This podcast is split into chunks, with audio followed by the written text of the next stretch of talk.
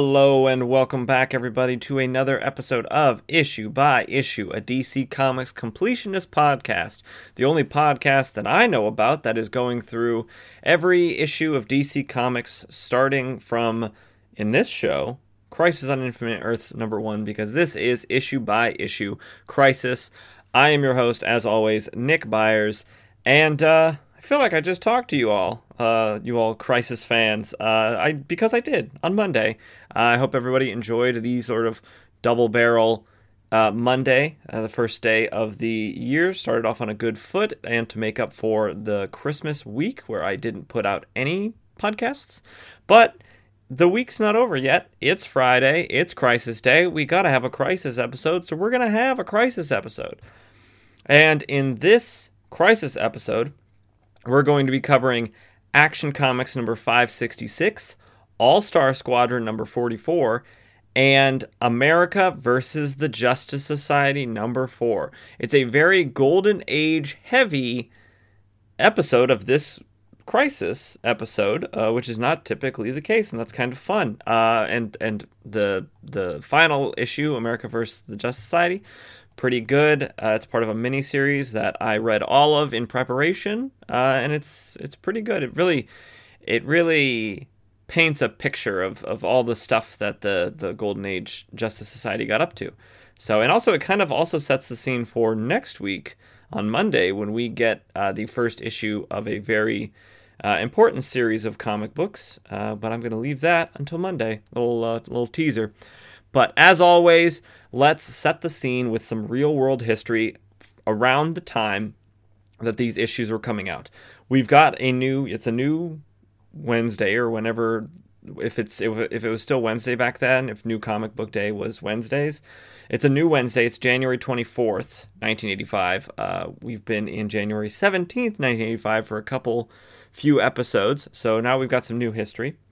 Uh, January 21st, Ronald Reagan is uh, privately sworn in for a second term as President of the United States. I'm not a big fan of Reagan, I'll just leave it at that.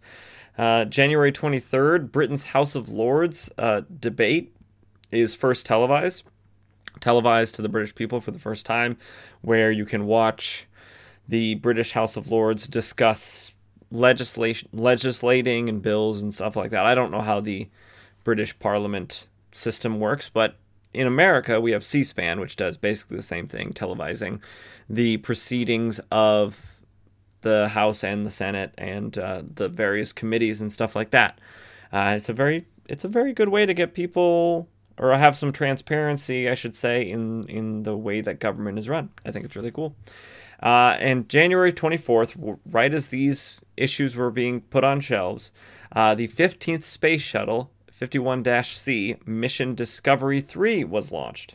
And this flight, as all of them, have importance, but this one has a very specific importance to uh, the NASA program, as it was the first uh, flight dedicated to the U.S. Department of Defense. And because of that, a lot of information about the flight is classified. So we don't know what it did up there. Uh, presume maybe possibly defense satellites. Who knows? Uh, but that was that's pretty cool. Uh, the the the space shuttle Discovery uh, going up for its 15th flight on this day, so that's cool. But that's that's what was happening uh, when these comics were getting on shelves. So let's get into the issues, uh, and we're going to be starting with Action Comics number 566. Obviously, if you're fans of the show, you know all about Action Comics, or just fans of DC, obviously. But Action Comics has been a long mainstay, as you can tell by the very high number in the DC Comics universe. This one was released, as I said, on January 24th, 1985, with a cover date of April 1985. Uh, it has a debut to the podcast, but it's a very weird debut. It is the debut of Captain Strong, who is a character in DC Comics who appeared about five times between 1973 and 1985. This will be his final appearance until 2003 and he is basically a parody of Popeye. His name is uh, Captain Horatio Strong. He is dressed very similar to Popeye. He has one of his eyes as sort of like squinted closed, like Popeye. He has a, a girlfriend uh, or wife at this point in time named Olivia Tallow, um, which is a play on olive oil. and uh, um, yeah, so he he takes part in this issue, and like I said, it's his last appearance until May 2003. And then weirdly, he also appears in Harley Quinn Volume 2, uh, number 17 through 19, and then also Harley Quinn Volume 3, number 41. So, not a serious character in DC Comics history, but uh, certainly a character, uh, because otherwise we wouldn't be talking about him. So, moving on, let's talk about the behind the scenes, the production side of this issue of Action Comics. It has two stories in it. The second story we're just mostly going to summarize because it's one of those not really valuable at all stories. Um, just like in Superman, the Superman issue we covered a couple episodes back, that second story was just about Superman like out being at a contest or whatever. And this one is also very similar to that. So I'm not going to spend a lot of time going beat by beat through it because it's not important. But story one uh, was written by Craig Boldman, penciled by Ron Randall, inked by Karl Kesel, lettered by Ben Oda, and colored by Eugene D'Angelo. And story two was written by Mindy Newell, penciled by Howard Bender, inked by Robert Oksner, lettered by Milton Snapinn, and colored by Eugene D'Angelo. Uh, so let's get into the issue. And as always, let's start with the cover. It has Superman and Captain Strong on a tropical beach. Uh, Captain Strong standing in the water, and Superman is flying at him, trying to punch him, which is uh, weird because Captain Strong is not a bad guy. He's not a villain.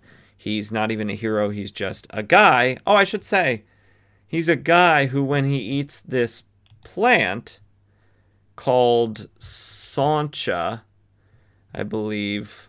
Uh, yes, S A U N C H A. So not spinach, Sauncha. And Sauncha is a alien sort of plant. Um, and so when he eats it, he gets uh, massive strength, uh, but he also gets a sort of like ego about him. So it's weird that Superman is, is punching this man because they are not enemies. But you can see behind Superman a person in a purple hooded cloak. You can't really see all of their face.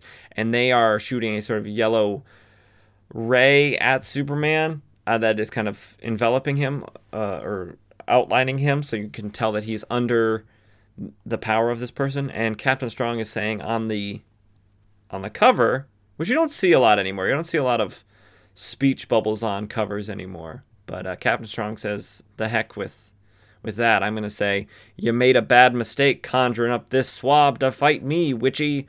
Cause if there's one guy that can lick him, it's Captain Strong." So, so yeah, let's get into it.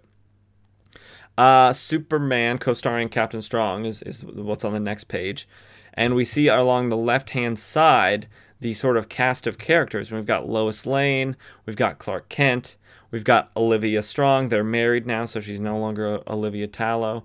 We've got Jay Wellington Jones, who is just a, a rich guy. He's not important. Uh, and we've got the Old Lady of the Sea, who is the person in purple. So, so that's that's good to know. Oh, and sorry, and then we have a, uh, in video game parlance, it looks like a character that you haven't unlocked yet. Um, he's got a question mark over his face, and it says the mysterious scoundrel. So, uh, and then there's a little blurb uh, leading into the title of the issue where it says An island paradise, an antique sailing vessel, a terrifying sea monster, an ancient legend come to life. These elements and more come together to turn a carefree vacation cruise into an ordeal which, for the man of steel and the mighty mariner, could cause traumas in the Bahamas. Trauma in the Bahamas. Traumas in the Bahamas. That's good. It's a good title. So we we come in media res of Lois and Clark. I'm not aware whether or not they're in a relationship at this point.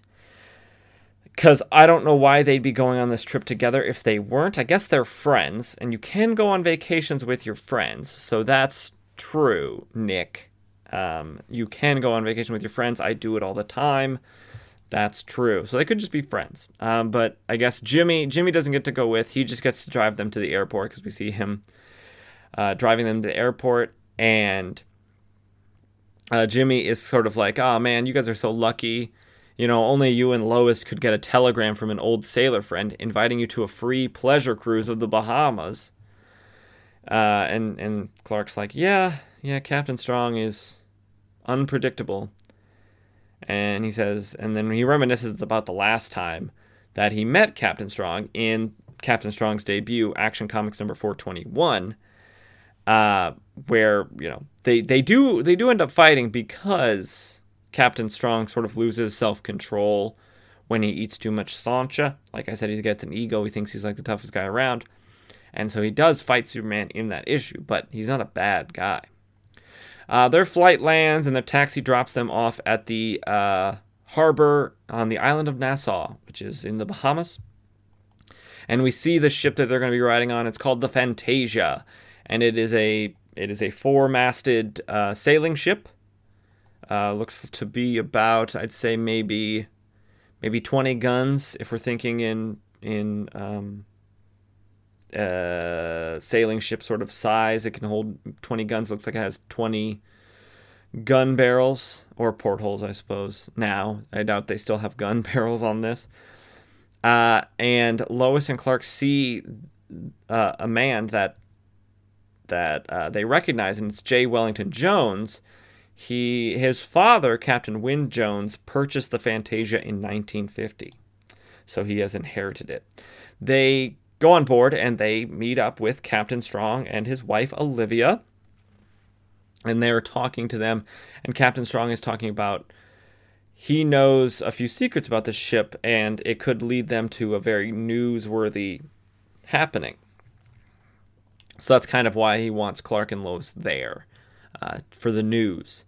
So they set sail, and Lois t- is talking to the Jones guy, talking about how the ship is great and was restored beautifully. It's like, all right, rich guy.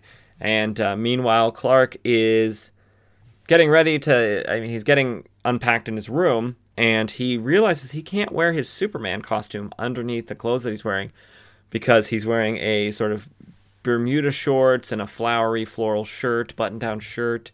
And as we know, Superman doesn't wear shorts and t shirts yet. Um, he wears a full body suit, so that would kind of stick out. So he can't wear it. So he goes up on deck without it.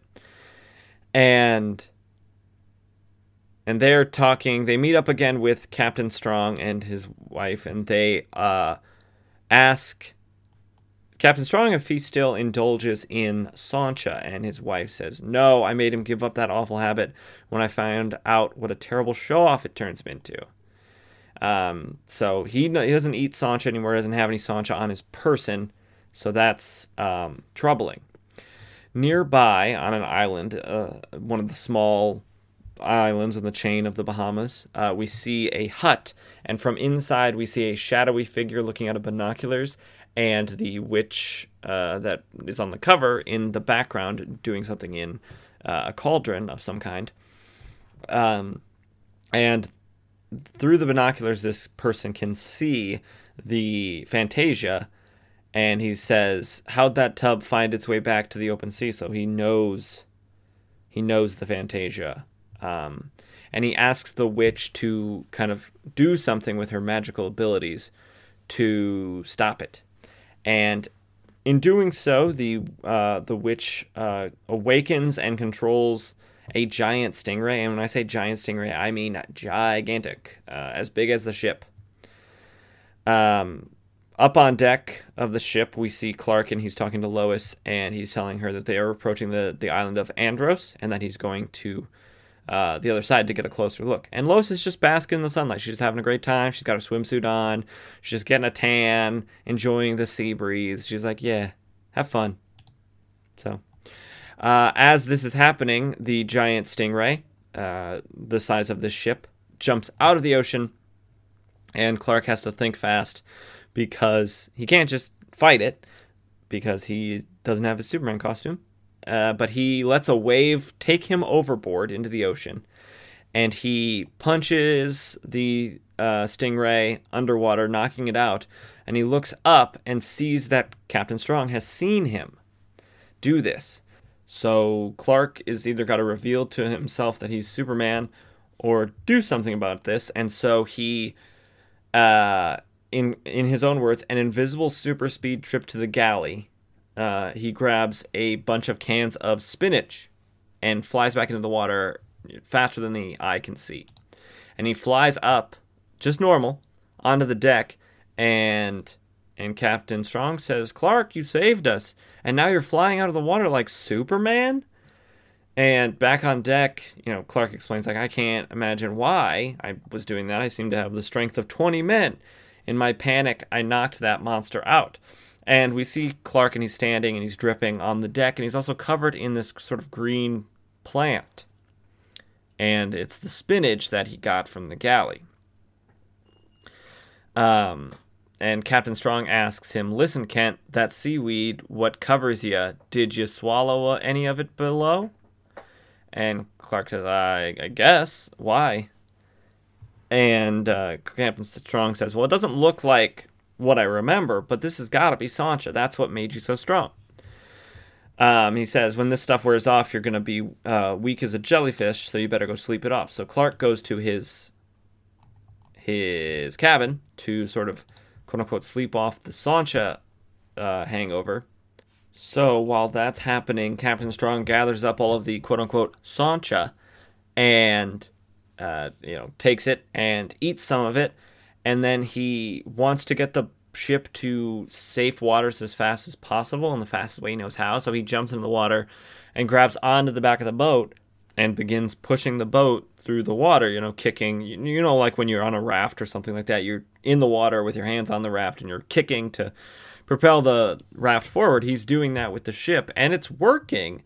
But then we see below the ship is Superman. Clark has a, was able to put on his Superman costume now, and Superman is underneath, grabbing onto the boat and moving it through the water uh, to make it seem like the Sauncha is actually working, so he can maintain his secret identity.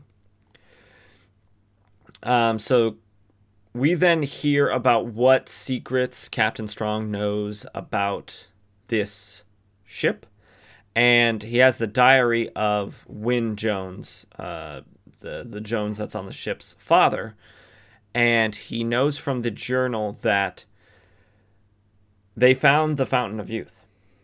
The people on board this ship, they found the Fountain of Youth. So that's why Captain Strong wanted to be on board because he wants to find it because apparently there is a, a clue hidden to where the Fountain of Youth is somewhere in the ship. Uh, somewhere on the ship is a clue to where it's at. And while Captain Strong is explaining this, Superman's been watching from high up above where no one can see him, too far up above, but he's been using his vision, his supervision, to see clearly and hear clearly what's been going on down below. And while Captain Strong is explaining this, he sees uh, Superman sees Captain Strong take something out of the journal and like palm it to hide it from people. Uh, but Superman's vision catches it, and it is a photo uh, that's at least 30 years old. And the man on the left is Captain Wyn Jones, and on the right is a man that looks exactly, and I mean exactly, like Captain Strong. looking exactly as he does today. So obviously, Wyn Jones is dead and he looks like a young man 30 years younger than the last time anyone saw him. But the person who looks like Captain Jones, Captain Strong, looks exactly like Captain Strong does. So, hmm, Fountain of Youth, something, something, something, connection, no aging. It's it's it's, it's tricky. Uh, when suddenly a giant hurricane springs up out of nowhere, right in the path of the ship and Captain Strong eats some quote unquote Sauncha, and he's going to do a trick that he's seen Superman do, which is jump into the hurricane and go the opposite direction that it's doing to sort of stop its spin, which would take all of its power and make it no longer around anymore. So Superman, you know, uses his super breath to blow Captain Strong up there to make it seem like he can do that, and then down below uh, Captain Strong, Superman is doing that thing of going the opposite direction of the of the hurricane, uh, to stop it. And so then the hurricane stops. Strong falls into the into the ocean and is helped back onto the boat. And he's looking like he just went through a spin cycle in a washing machine. And Captain Strong says, I tells you one thing though, that Twisker Twister was just like what finished Captain Wyn. They's someone supernatural with a ch uh, who don't want us to find that fountain, which means we is gonna find that fountain. We then cut to the hut on an island, a Baham, Baham, Baham, Bahame, Bahaman, Bahamian, an island in the Bahamas. It's the island that was in the Bahamas that we've already seen. and the shadowy figure is swearing. And he says, Well, feed me to the sharkies, then build ratchets Build Rats is still afloat. Witchy, your magic spells ain't got what they used to. And the witch says, Don't worry, sailor boy, I'll have plenty of surprises for them if they get this far. Uh, we then cut to the next morning on the sun deck of the Fantasia, where people are asking, like Lois is asking Captain Strong if he had any luck finding Captain Wind's clue to the fountain's location. And Captain Strong says no and he feels like he's tur- turned this schooner upside down. And Lois gives him some advice. She says, As a reporter, I've learned that it's often easy to overlook the obvious. And Jones, the, the living Jones, says, Obvious, uh, a map perchance? And Captain Strong says, Map? There's a map painted right on this fancy deck table. And uh, this entire time, this table's been there, but it's always been piled with plates and food and stuff like that. And so Captain Strong just sweeps all the food off the table and says, Look, there's an imprint of the captain's monogram ring mashed into the grain of the wood alongside an X scratched into a spot on Andros Island. And it's like, Andros Island? Well, we just, we've been by there. We were just by there. And Superman is thinking, Andros, it figures it's very large, mostly uninhabited, and the strange events began we approached it and I did my research, and Andros Island is a real island in the, you know, 700 plus Bahamian island chain. Uh, uh, it's bigger than all of the rest combined. Uh, it's very big. When you see it on a map, the first island you see is Andros because it's that much bigger than all the rest. But to say that it's uninhabited is probably unfair. It's got a population total of of 7,780 uh, in 2022. That could, of course, have changed since 1985. It could have not been inhabited then, or less populated, uh, more sparsely inhabited than it than it is now. But to say it's uninhabited, I guess he says mostly uninhabited, but that makes it seem like there's like 10 people on there, or 100 people on there, and the rest of the island isn't uh, inhabited. But Andros Island. So, Captain Strong has some of the men uh, lower a dinghy, a lifeboat, basically, uh, so they can make their way to Andros Island.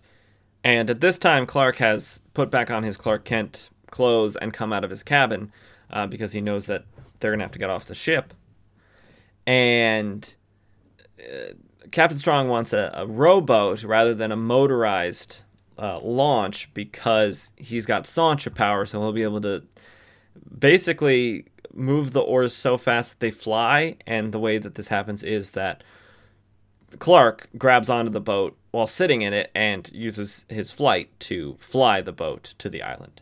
Uh, so they make the, they make landfall on the island, and they're going through the underbrush uh, Captain Strong splits off from the rest of the group because he feels very, you know, full of himself at this moment with all of his Sauncha power, and so it's one. It's a group of one and a group of four. Uh, so that's that's even. That's even pairs. So the group of four is making its way through the forest when they come upon the hut that we've seen, uh, sitting next to a natural spring. When suddenly we see Olivia's face and she like screams in terror and then faints and Clark catches her and says she's fainted. And we then see a gun coming into the panel pointed at all four of them. And you think, oh, she she fainted because of the gun. But then we see the person holding the gun, and it is a person who looks exactly like Captain Strong, except he is wearing a different shirt, and his his pants have a patch at the knee. And uh, Clark's like strong, and this man is like, "Ye ye knows me name all right. Ye knows too." And then he swears, "Bleeping much, fat load of good it'll do ye." We then see the witch tying up this group of four, and uh, this person, this strong look-alike, says, "Ye found what ye came for. This is the blarsted fountain, o youth, but it belongs to me and Witchy here." And uh, the witch is telling him to put that silly gun down. It ain't worked in years.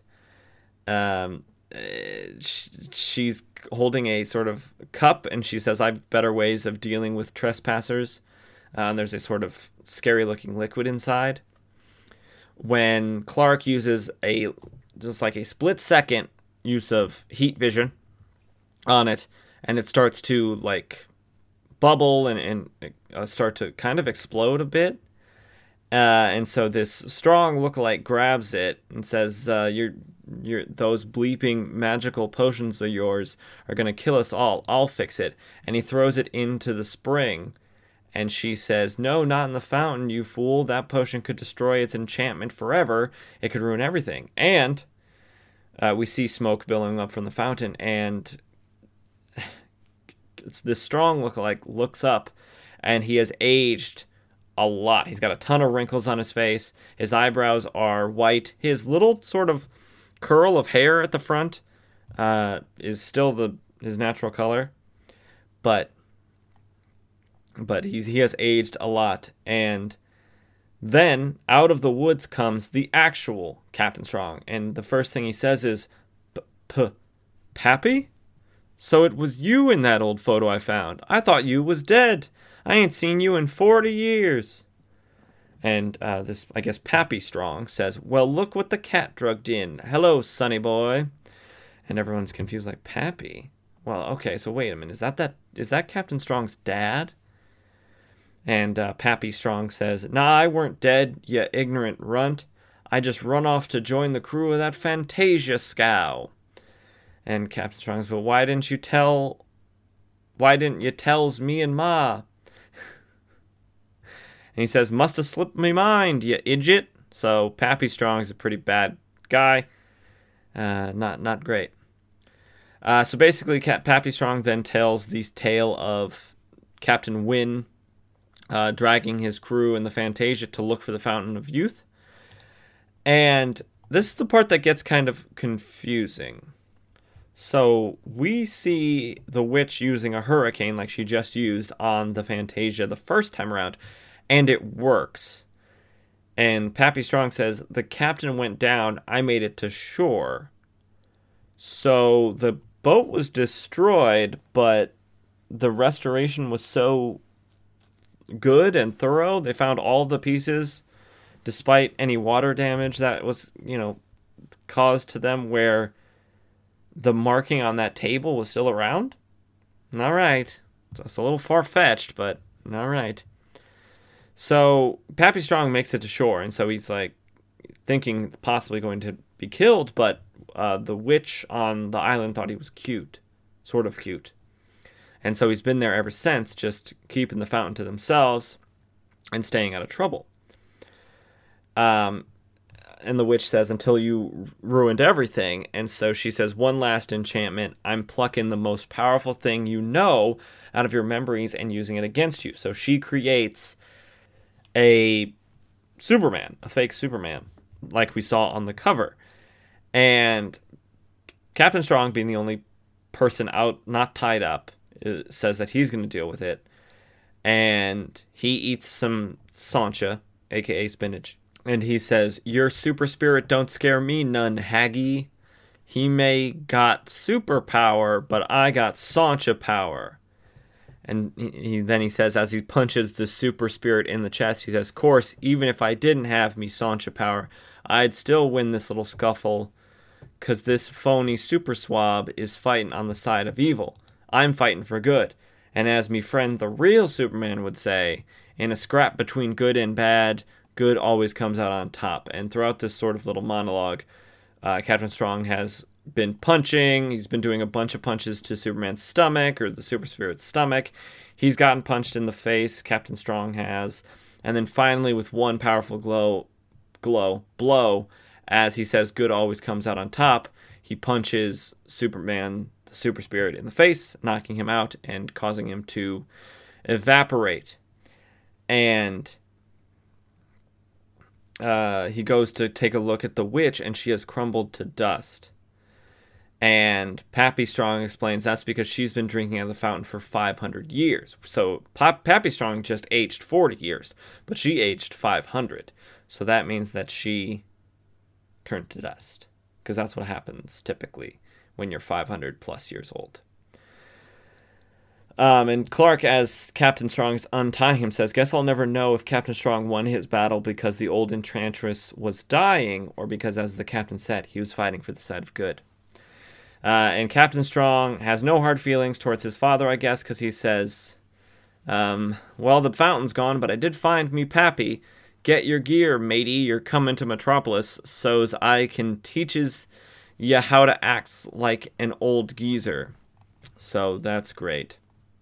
Later, we cut back to the Fantasia as it is resuming its journey into the sunset, and Lois and Olivia are talking, and they're talking about uh, Clark and Horatio, who's who's Captain Strong. And Lois says, "Imagine Clark Kent saving us from a sea monster, and the captain beating a Superman clone in a fist fight. What can you even say about a couple of unpredictable guys like that?" And Olivia says, "Only one thing you can say, Lois.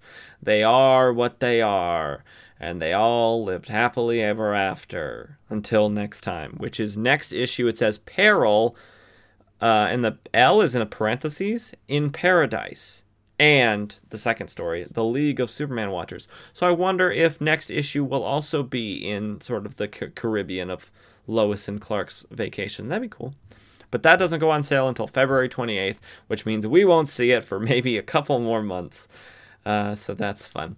Uh, and the the second, the backup in this Action Comics is about a little girl who uh, all of her friends are showing off their autographs, and she wants to get the she wants to get a Superman autograph, but the Man of Steel doesn't give autographs because he's too busy fighting crime, obviously. And she tells all her friends, "Well, yeah, well, I'm gonna get, I'm gonna get the autograph of Superman, so you can let me join your autograph club. The autograph hounds is what they're called." And she says, I'll do it. And they say, Well, you have a week to do it. Uh, and then if you do, you can join the club. And so then that night she she mails uh, a letter to Superman, but then she falls asleep and she dreams that she is Supergirl and she saves the day from Lex Luthor, and then she uh, gets Superman's autograph that way, and then she pretends that she's uh, well, then she's in class the next day and she's daydreaming about being Lois Lane and uh, kind of being a damsel in distress. And then after Superman saves her, she gets his autograph that way. And then she wakes up and the school day is over. And meanwhile, Superman is reading his uh, fan mail. Uh, and he hears the story of this little girl and I'll just read it verbatim. It says, When I was two years old, a boiler exploded in our house, and my parents sacrificed their lives to save mine. I spent months in the Monroe's something uh, orphanage until I was adopted by a kindly couple. I was so happy to have a ma and pa and a real home again. And this sort of tugs at Superman's heartstrings, and he says that he's going to pay Molly a visit. So, five days later, uh, time is up for Molly and to get the autograph. And her friends are all at her stoop because she's sort of dejected because she couldn't get Superman's autograph or she hasn't heard back about Superman and his autograph. And they tell her, Time's up.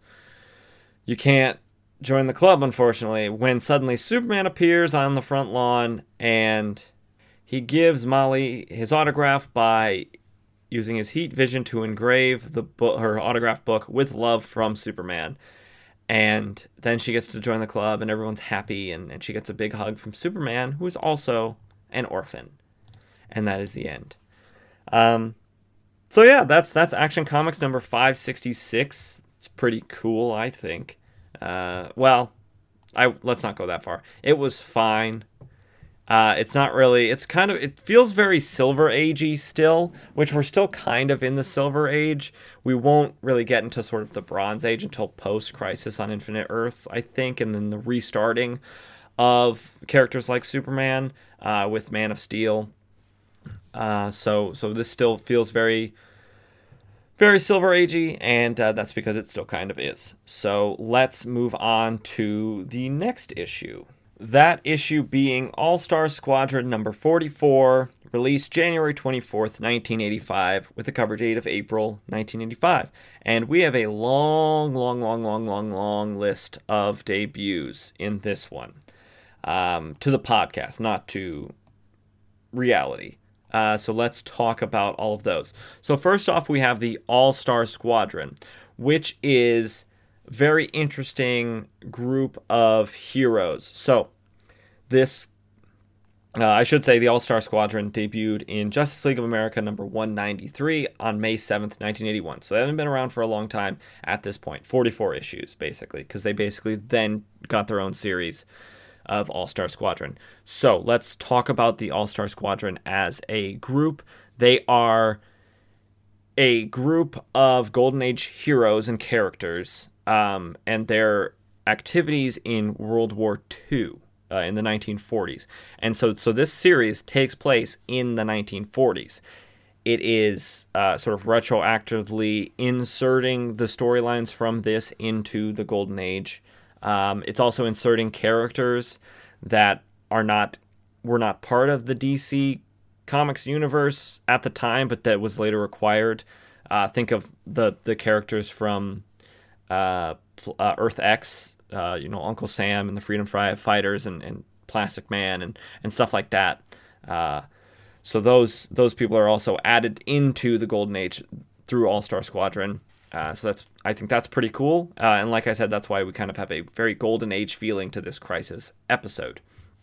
So that's that's the team we're going to be dealing with. Now let's talk about the characters. So we have Liberty Bell, uh, who is Libby Belle Lawrence. Uh, she debuted in Boy Commandos number one on November 11th, 1942.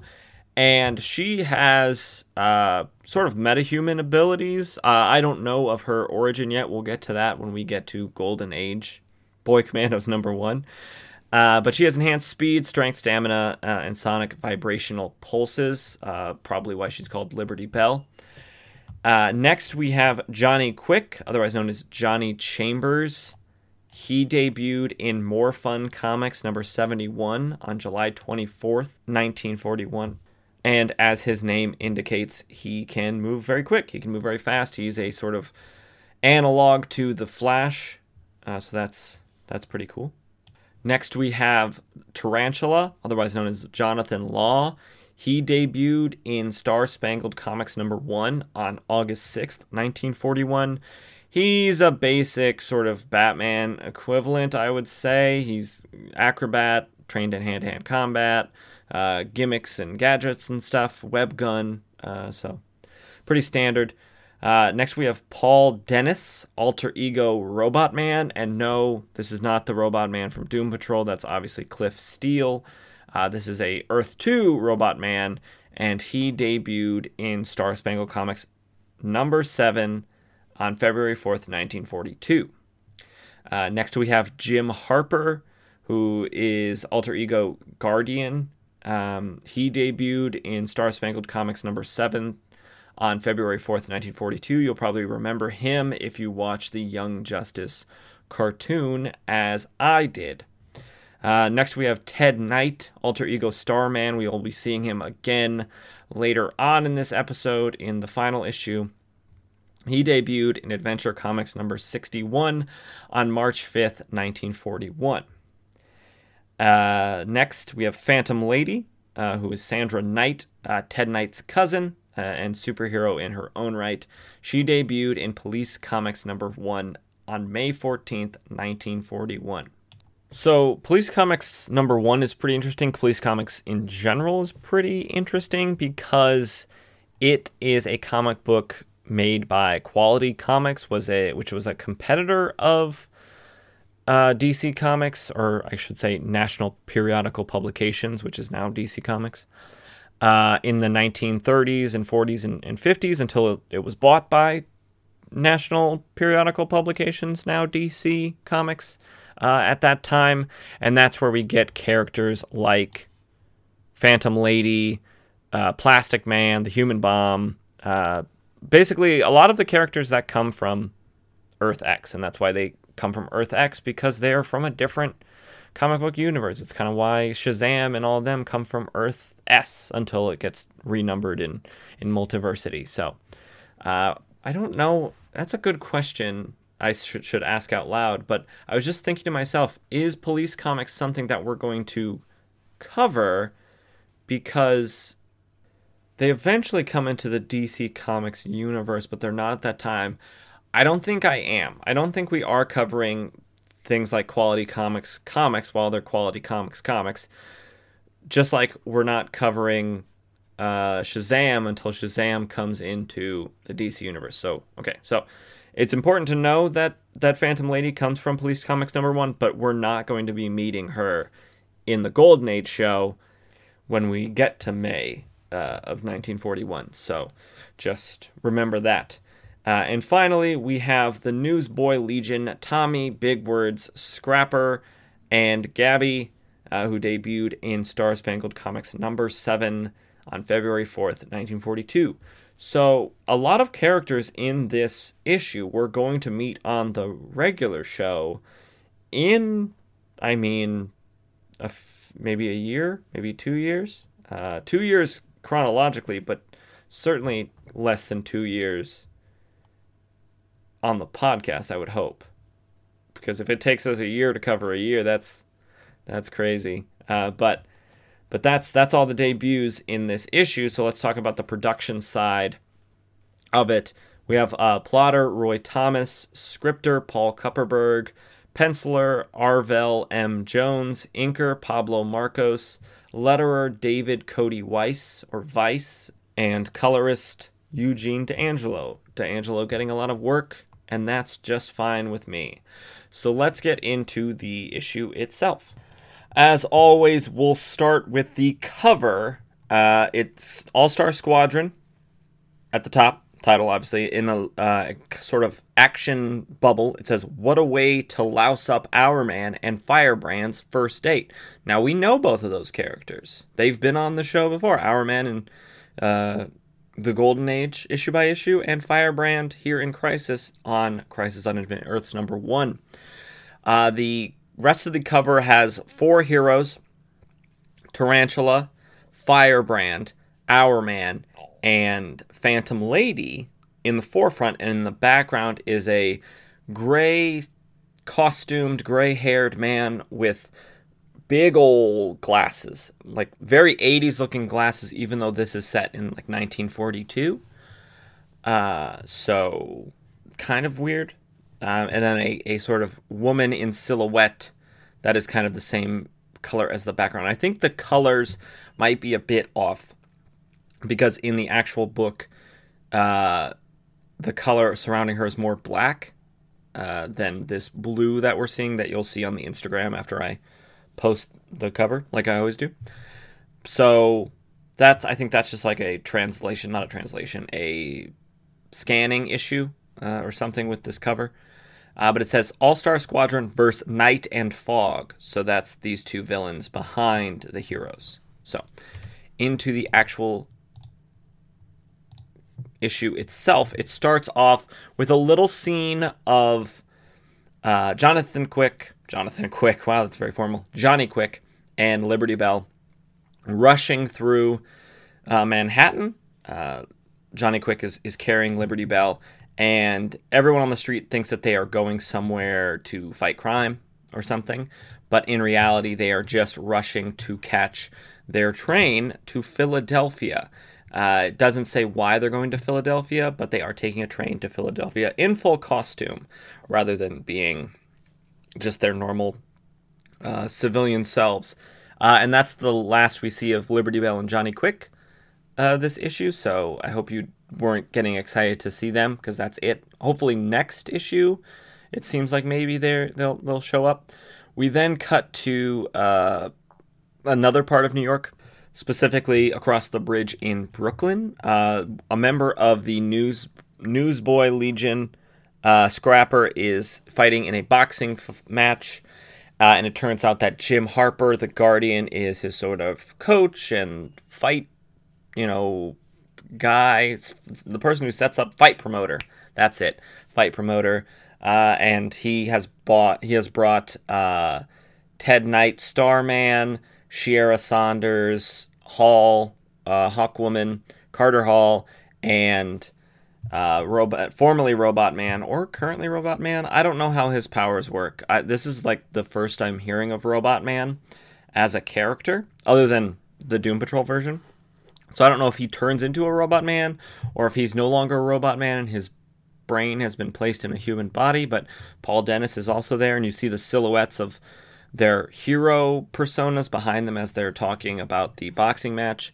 Uh, Scrapper wins his match, and uh, Jim Harper is very happy for him, as are all the rest of the the newsboys in the Newsboy Legion. Uh, they make a joke about how someday they're going to prove that Jim Harper is the Guardian, even though he, you know, says no, there's no way it's it's I'm the Guardian, even though he is the Guardian.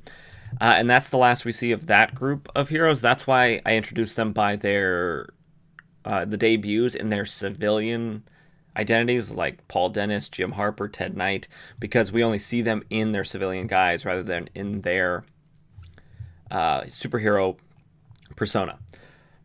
We then cut to another part of New York, Park Avenue to be specific.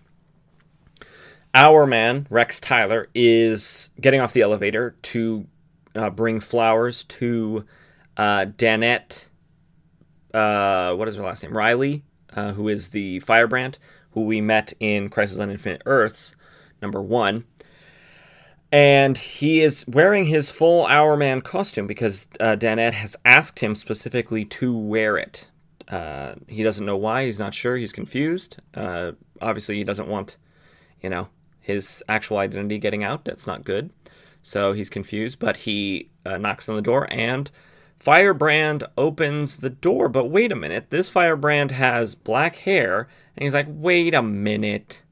It's Sandra Knight, Phantom Lady. She's wearing Firebrand's costume. Something weird is going on. Then we see Tarantula, Jonathan Law, and Danette Reilly Firebrand, but she is wearing Phantom Lady's costume, the very revealing yellow and green costume with the with the glasses or with the goggles. Uh, and she explains the situation. They are going to a masquerade party at her father's penthouse, and they thought it would be fun to wear each other's costumes. So Danette is wearing uh, Sandra's or Sandra's, and vice versa, and Jonathan and Rex are going to switch costumes, um, which I guess is a good way to make sure that you're not ever like tied to your identity in case in a in another time you're you're connected to that superhero identity in some way. So it's it's it's also kind of funny. It's like a little trick. So they switch and they go to the party, and this is where the issue starts in earnest. They they get to the party. There's a bunch of rich people dressed all up in different costumes. We see a cowboy. We see a Groucho Marx, uh, a Frankenstein, a Dracula, all sorts of people uh, Statue of Liberty, even. And uh, Danette finds her father, uh, who is Emerald Ed Reilly, and she talks to him about this party, uh, introduces all of her friends, and her father seems a little bit off. He seems a bit tense and she thinks it's maybe just because he's throwing a party and, and if you've ever thrown a party before it's it can be quite tense you want to make sure everybody's having a good time making sure there's enough snacks and all that kind of stuff but also he's probably thinking about uh, his duty to the war. He is a steel magnate, so his production is very, very important to the war effort uh, in in Japan and uh, Europe. Uh, so, so he's probably pretty tense about that, making sure that orders get out on time and all that sort of stuff.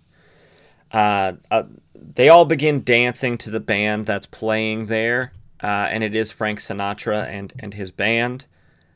Um, I guess Tom Dorsey. I, I don't know a lot about Frank Sinatra, but Tom Frank Sinatra and Tom Dorsey and and they're a big old you know band.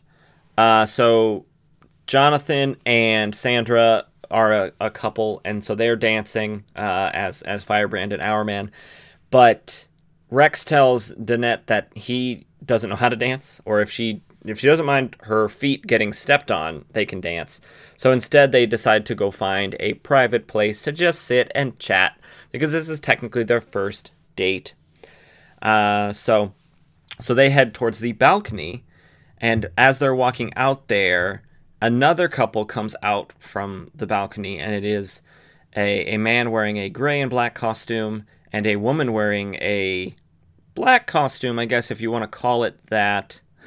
I mean, women's costumes are often very sexual in nature or sexualized in nature. She's wearing a basically a strapless swimsuit, one piece swimsuit with gloves that go up to her mid bicep area and a very large domino mask on her face.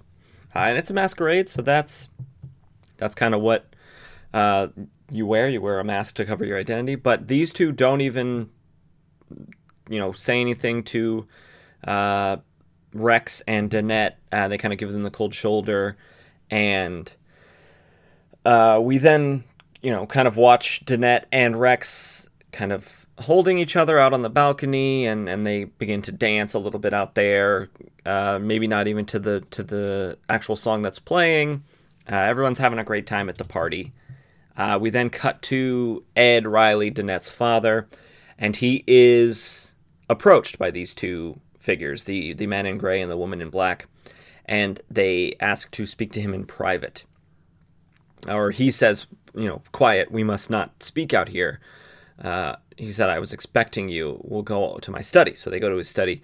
And after they get into the study, it's revealed through their language that these two are Germans. And at this time in 1942, being German is a persona non grata. Uh, do not be German in 1942. So they reveal that Ed Reilly, he's an Irish American, a very proud Irish American. So he hates the British. Uh, the British and the Irish have had, and I mean, depending on who you ask, still do have a very contentious relationship. Uh, Northern Ireland is a very touchy subject uh, Catholicism and Protestantism, and the sort of butting of heads there, uh, and the way that the British sort of uh, treated the Irish as, as lesser and kind of didn't help them out at all, especially during the potato famine. So, so basically, it's revealed that Ed Reilly has been restricting his steel production up to this point prior to the bombing of Pearl Harbor and FDR bringing America into the war.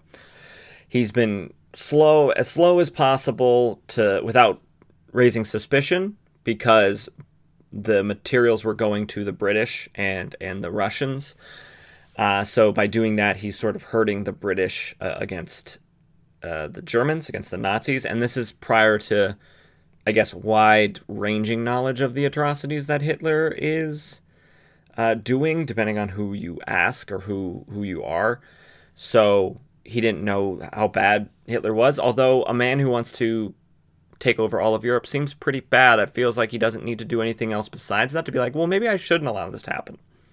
So, um, so Ed Ed Reilly's not a very good guy, and they basically say you better keep restricting your production, or we're gonna have problems. We get a little interstitial of uh, Rex and Danette talking, you know, out on the balcony still, and they come back inside where they meet Sandra and Jonathan, and they talk about the weird couple that gave them the cold shoulder um, Sandra and Jonathan say that they saw those two talking with Danette's father and they went into his study. And so they're thinking that something is afoot, so they're going to change back into their actual costumes and uh, do some superheroing. Meanwhile, we see Ed, Reilly, and these two figures who we learned are named. They're named the German words Nacht and Nebel. Uh, and I'm not a German and I don't speak German, so I might have butchered that. But basically, their names are Night and Fog. The woman's name is Night, and the man's name is Fog. Uh, and their powers correlate with that. Um, basically, Hitler and his uh, team of evil bad guy scientists used a machine to give these two superpowers, uh, night and fog based superpowers, uh, if you couldn't guess. Uh, so uh, the man can create a um, a sort of numbing, choking mist from his body. I don't know if he can turn into mist as such, but he can create it, which is good for sneak attacks and, and stealth and all that kind of stuff. And she can create night or darkness, and, and that can send the people who get enveloped into it into a nightmare scenario, uh, a lot of dream bending sort of situation. So they are threatening Ed with these powers and, and with death. And he says, uh, Kill me. I'm not proud of what I've done already but that was before I learned about your concentration camps, your policies of mass murder. Till this uh, expletive war is over, I'm working for America, whether their ally is Britain or Russia or the devil himself. And this is when Fog grabs him by the shirt and pushes him out the window, but is still holding on to him. And Fog says to Night, I told you it was useless to try to reason with him. Nacht. Shall I? And she says, Yes, drop him. And he does, and says perhaps his successor will be more cooperative. Unfortunately, I don't think that's true because I doubt Danette would align herself with Nazis. Uh, if she would be the successor. She is a woman. This is 1942. They don't get the respect that they deserve. And so I doubt she would be put in charge of her dad's company. But at that moment, uh, Firebrand, Hourman, Tarantula, and Phantom Lady bust into the study and ask where. Uh, well, actually, they don't ask because they see uh, Hourman says Brandy, which they called Danette Brandy, and I don't know if that's one of her names. I'm not a big Firebrand expert. Uh, that's something I probably should have looked up, but I didn't. And he says, Did you see they just dropped somebody out the window? And Fog says, Mr. Reilly has stepped out for a moment. You will and then he tells them to return to the party. Firebrand says, like blazes, I will, which is a funny fire pun because her powers are fire based. And she jumps out the window, uh, flamed on, you know, with fire all around her. And she flies down to her father, or chases her father down uh, as he is uh, falling to the to the ground. Uh, meanwhile, Hourman Tarantula and Phantom Lady attempt to fight these two uh, bad guys. Uh, Hourman at this time, I should say, is not using Miraclo because, spoiler alert, he uh, develops an addiction and and side effects from it. Uh, so for his health, he doesn't. So he is just a regular guy in a costume at this point. Uh, he has a he has a ray he develops that will give him the same powers, but I don't know if he has it at this time or if he has used it for the party. It would be silly to use it for a party. He didn't expect to be superheroing. So he's just a regular guy. And him and Tarantula, who's also just a regular guy, are attempting to fight uh, Fog. But I guess he can turn into, now that I see, I guess he can turn into Mist itself or Fog itself because his fist kind of comes out of nowhere. And so they're having a tough time. Uh, Phantom Lady, who has a black light ray, uh, which is going to blind uh, Night, but unfortunately, Night is immune because you can't blind night with her own darkness. So Phantom Lady is not having a great time, and uh, Tarantula gets in a few good licks on Fog, but eventually Night gets a hold of him and sort of knocks him out with her darkness powers.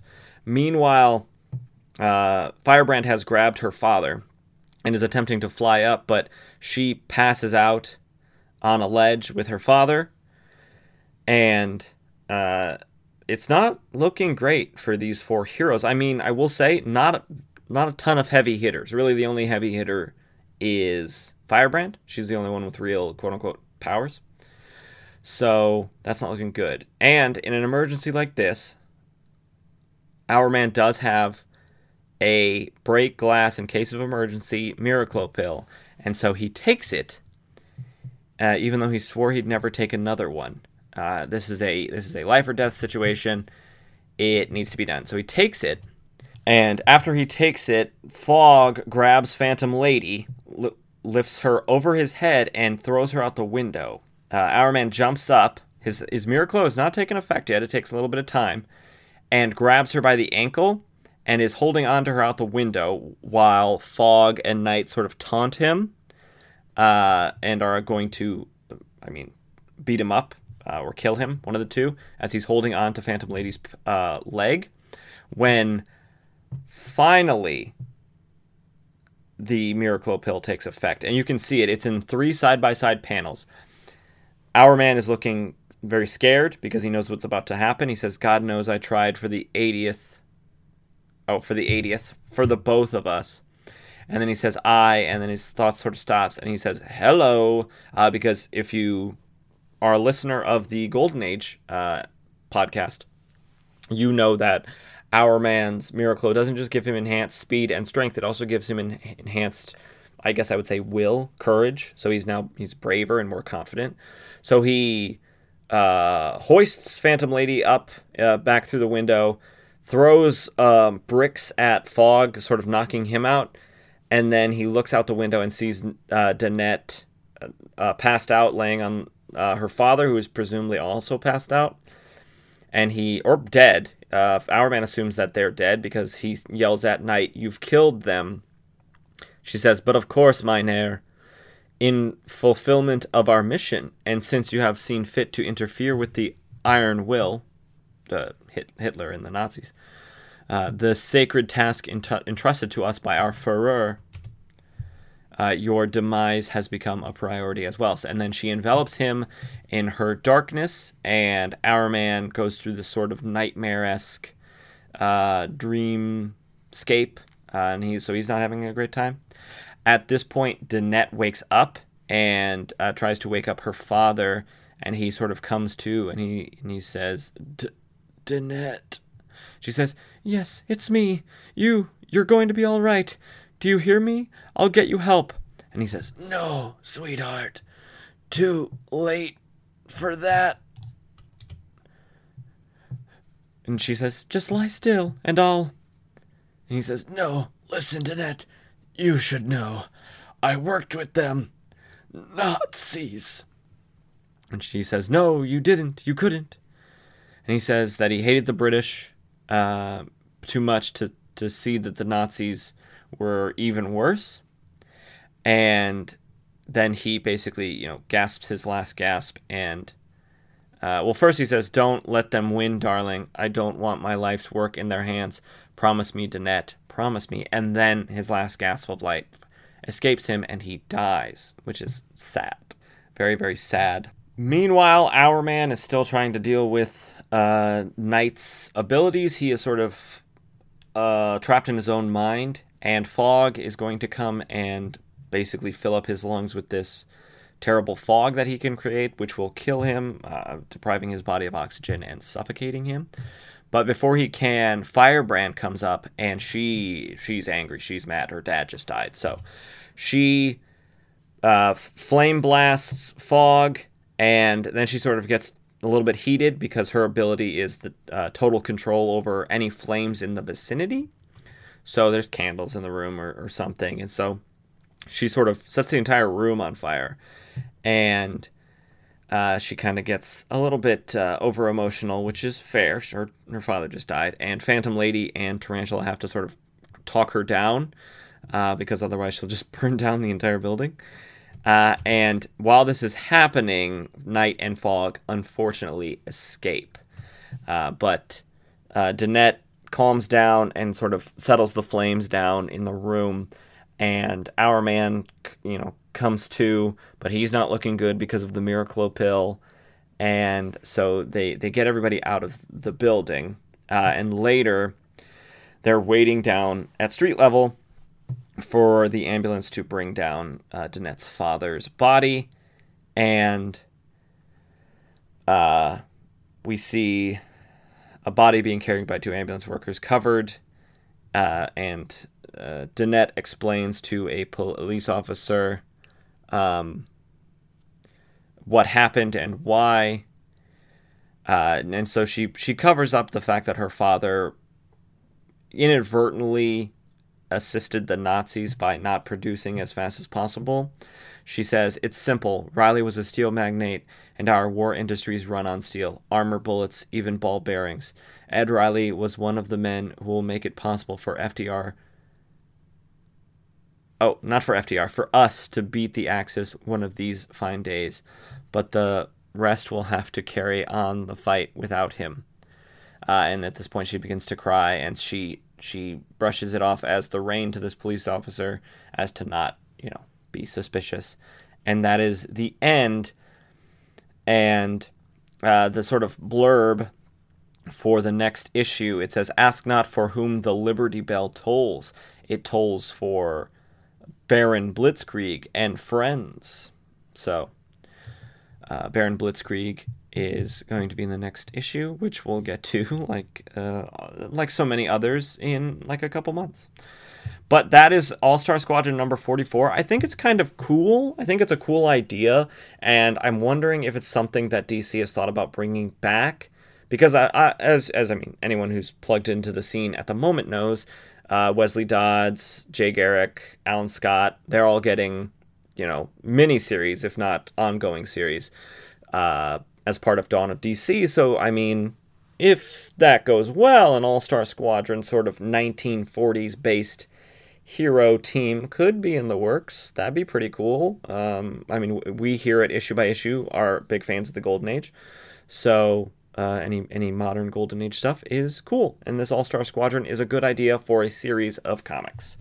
Uh, but let's move on to the next and final issue America versus the Justice Society, number four, released January 24th, 1985, cover date April 1985.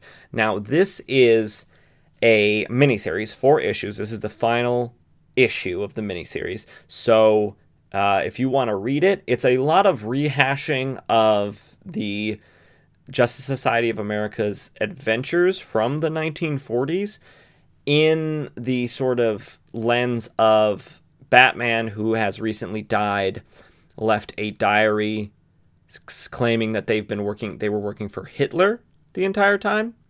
And so it's them trying to clear their name. It's a lot of it's a lot of uh, congressional hearing. It's basically one long congressional hearing. So if you're not into characters talking and you're more into action, it's definitely not for you. But if you like, you know, courtroom drama or, you know, congressional meetings, I guess, then it'd be up your alley. Or if you just want to, you know, a, a, quick rehash of of the Golden Age uh, Justice Society's adventures, uh, I think it'd be something to check out. And if that's the case, I would skip the rest of this podcast because it is the final issue that we're covering, and it will spoil the ending of this miniseries. But if you're sticking with us for the rest of this episode, let's talk about the issue um, we have debuts in this one, uh, which is it's funny that a lot of these characters are debuting in this in this episode because a lot of them are like primo golden age characters that we will get to sooner or later in golden age crisis or golden age issue by issue.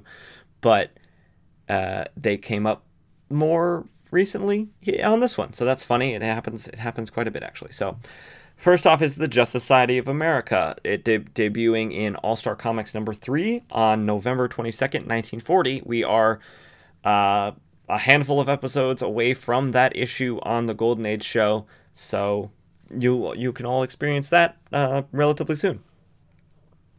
Uh, we have Atom Al Pratt. He debuts in All American Comics number 19 on August 20th, 1940. So that's coming up very soon. We've just had All, All American Comics number 16, so we're only uh, three away from that. We have Dr. Midnight, Dr. Charles McNider, uh, who debuted in All American Comics number 25, February 18th, 1941. We have the original Huntress, Helena Wayne, uh, the parents of Bruce Wayne and Selina Kyle, which I should now mention. This is taking place on Earth 2, where the Justice Society exists. Uh, so it's the older version of characters like Superman, Wonder Woman, and they look old. Believe me, they look old. Uh, uh, Helena Wayne Huntress debuted in All Star Comics number 69 on August 23rd, 1977.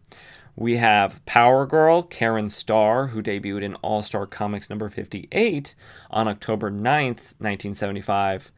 We have Wildcat, Ted Grant, who debuted in Sensation Comics number 1, the same issue as Earth 2 version of Wonder Woman and Wonder Woman in general, uh, on November 7th, 1941. Uh, we have Per Degaton, who debuted in All Star Comics number 35, uh, April 25th, 1947. So he's been around as a villain for a very long time. Uh, we have Obsidian, Todd Rice, who is the son of Alan Scott, twin brother of Jade, who we met uh, a couple episodes ago, uh, a part of Infinity Incorporated. He debuted in All Star Squadron number 25, June 23rd, 1983. Two more, two more, and then we're done with debuts.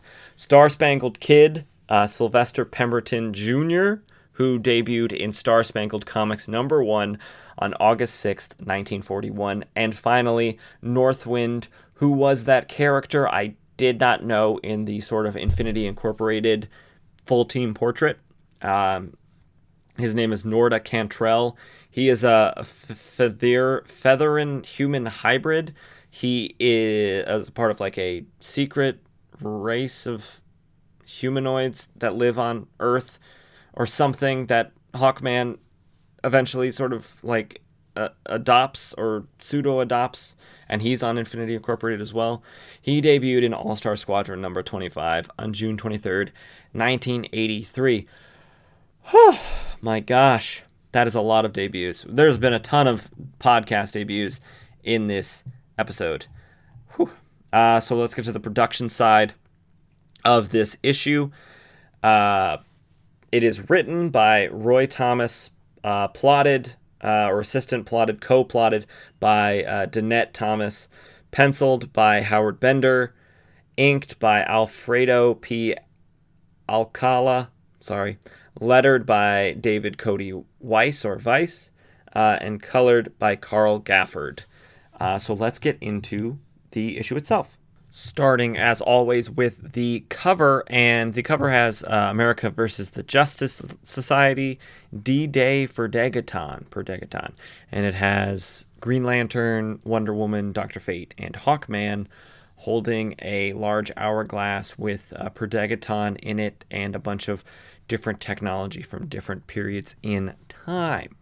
It then rehashes the last scene uh, of the last issue of issue three, where Per Degaton has revealed that he has been paying attention to these hearings and he has a plan uh, as a part of them to to take over the world, as he's tried many, many, many, many times before, three times before, in fact, uh, using time travel.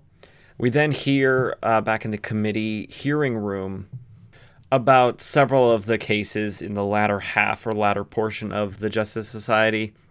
We hear about their fight with the Alchemist, uh, with a, a uh, who is a, a, giant robot or something in a gold universe or golden universe. Uh, we hear about uh, the Evil Star over Hollywood uh, adventure and the Justice Society uh, is explaining all their history and as a way to prove that they're not Nazis. Uh, having read this entire miniseries, I don't really see how this proves anything. They're just saying stuff.